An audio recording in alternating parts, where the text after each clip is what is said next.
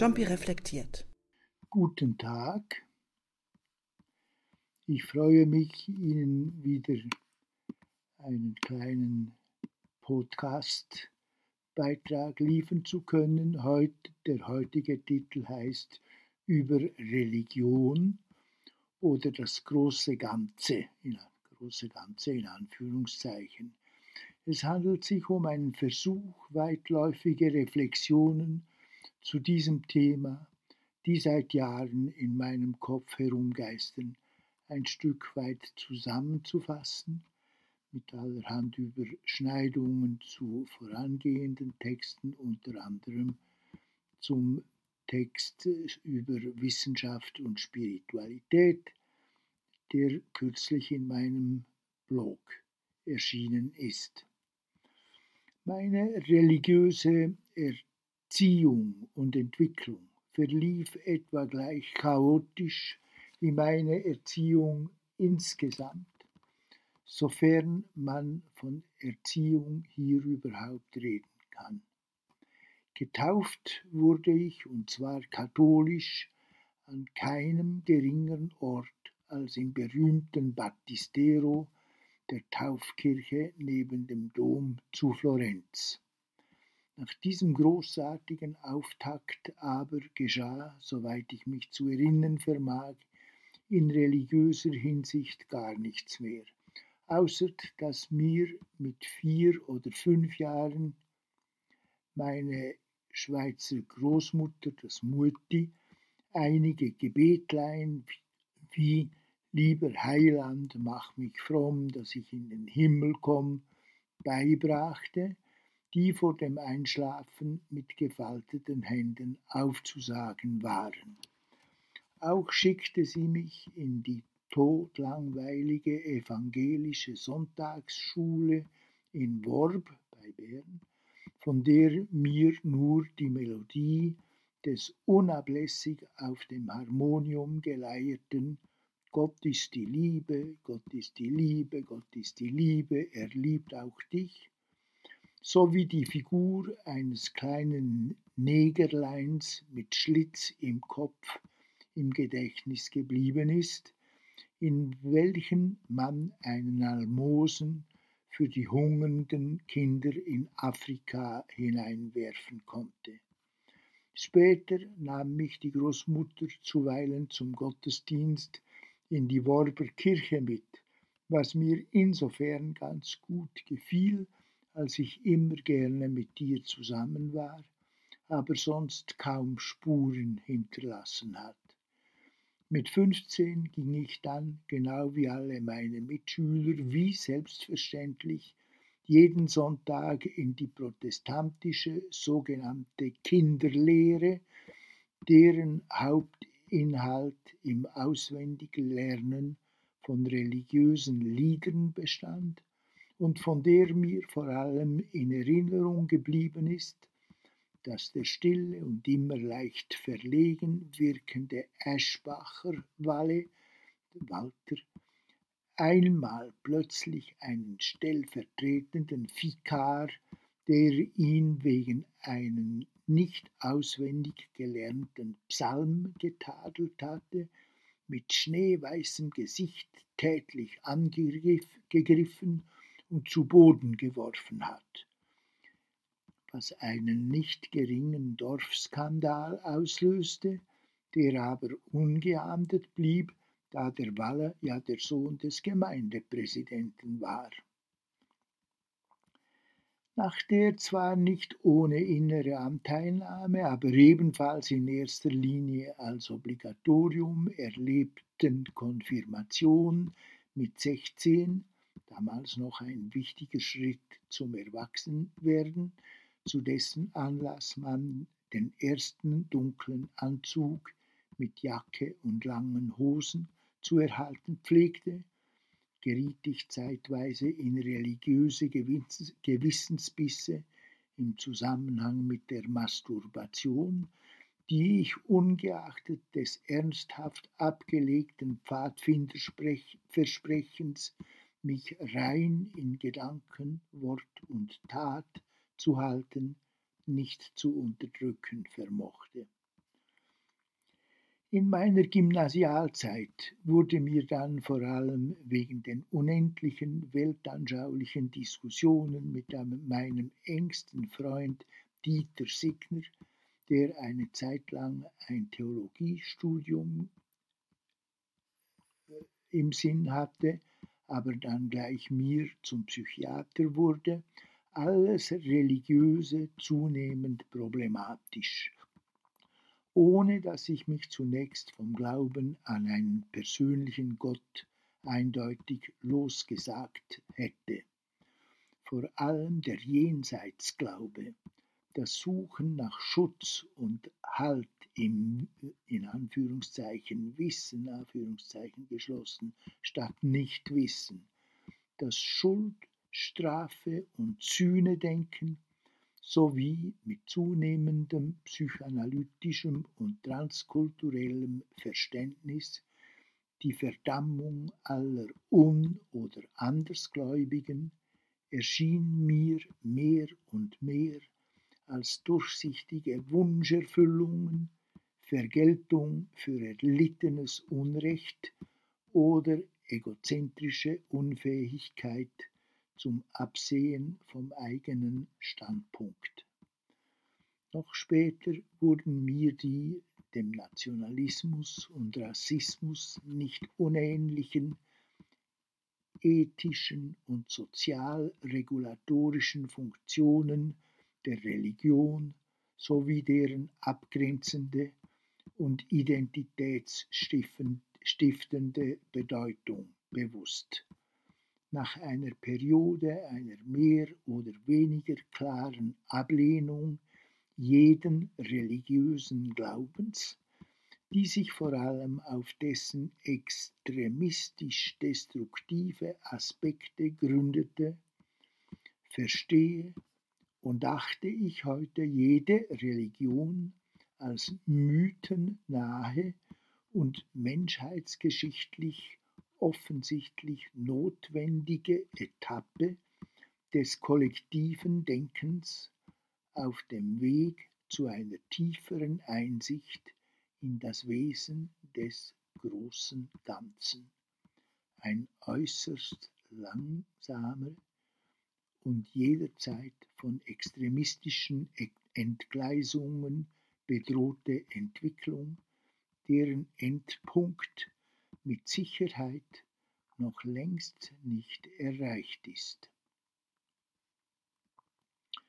So gesehen verstehe ich Religion in einem denkbar umfassenden und von aller Konfessionalität weit entfernten Sinn als Rückverbindung Religio zum großen Ganzen zu welchem ich radikal alles zähle, was ist, sowohl die Herkunft von uns allen und des ganzen Kosmos, wie auch die unklare Stellung des Menschen und meiner selbst in diesem Ganzen. Ich meine, maximal verkürzt gesagt, dass wir alle, Menschen wie Tiere und Pflanzen, und alles, was mit uns passiert, ein Teil oder genauer, sowohl ein Sensor wie auch ein Motor und Mitkonstrukteur eines ungeheuren Gesamtgeschehens und Zusammenhangs sind, den wir in keiner Weise zu überblicken vermögen.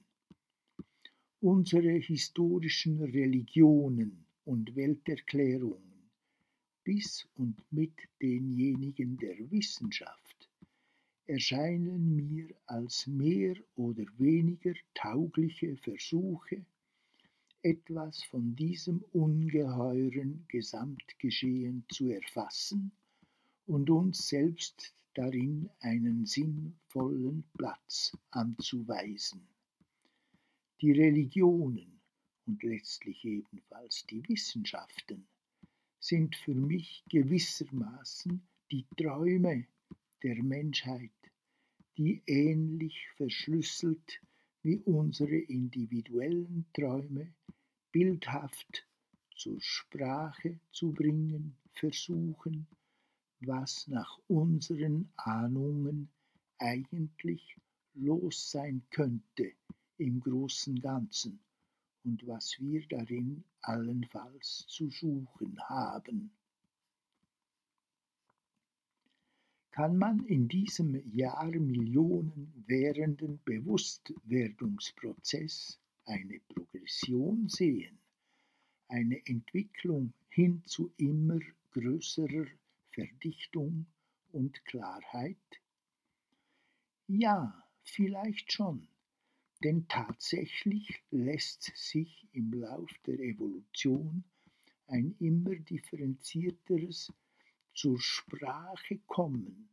eines Gesamtsachverhalts erkennen,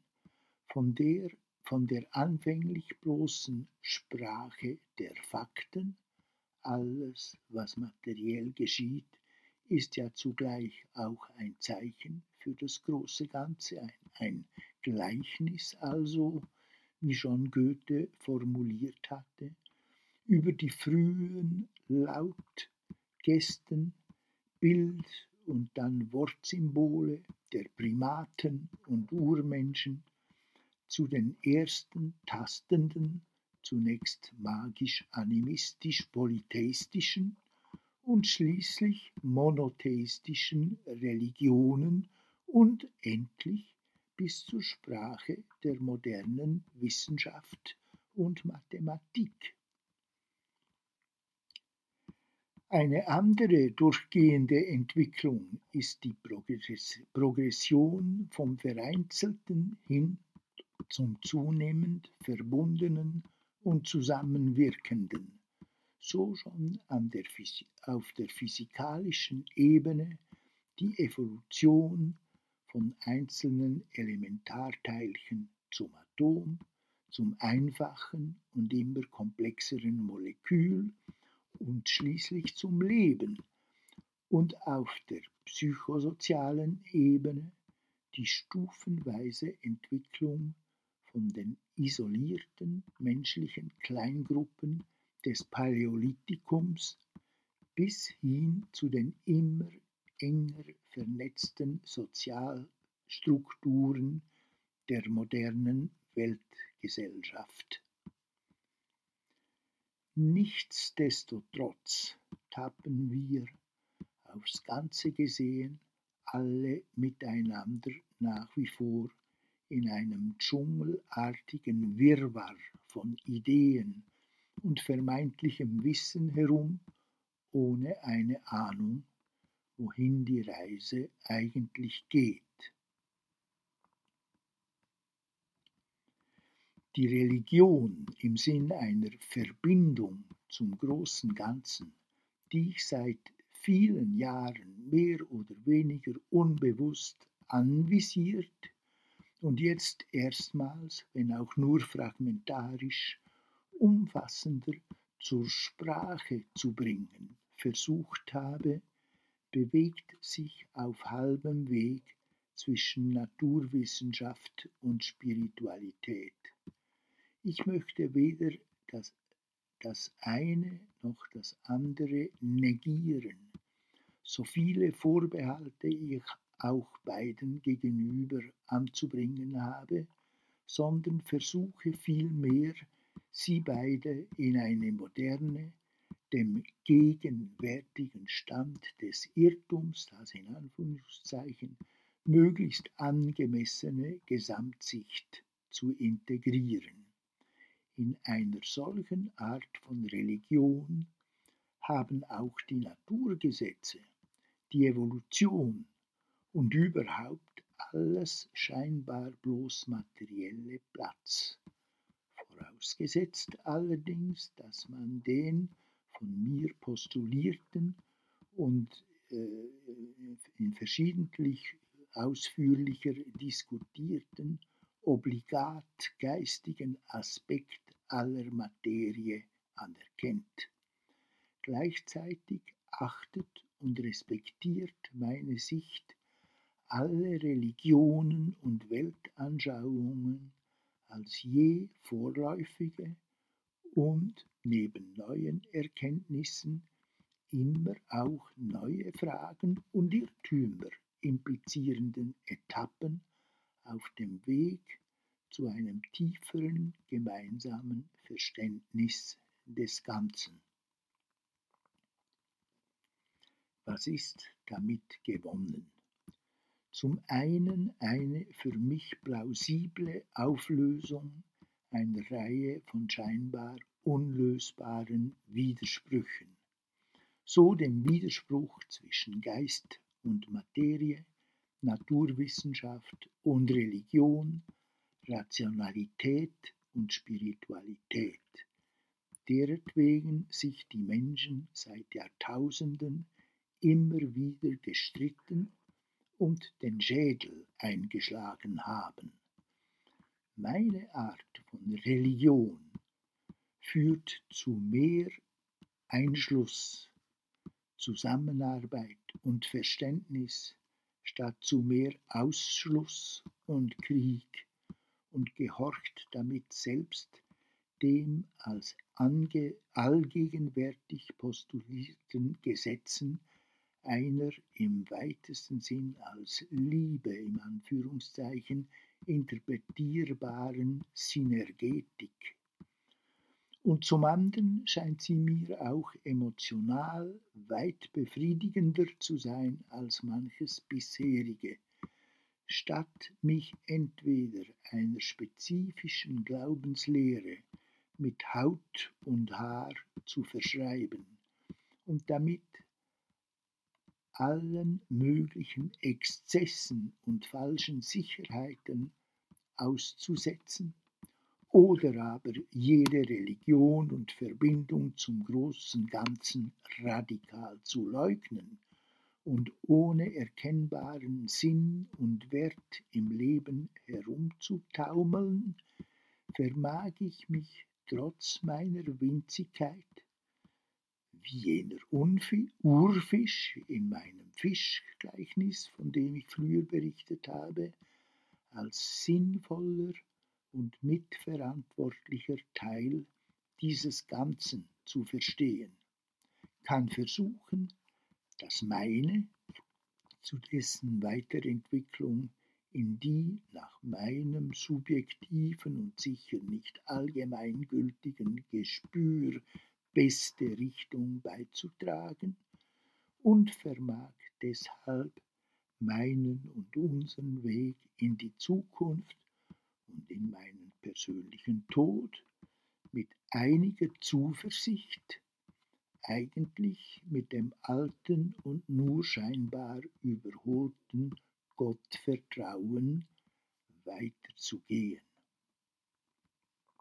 Das wär's für heute. Ich danke Ihnen sehr für das Zuhören.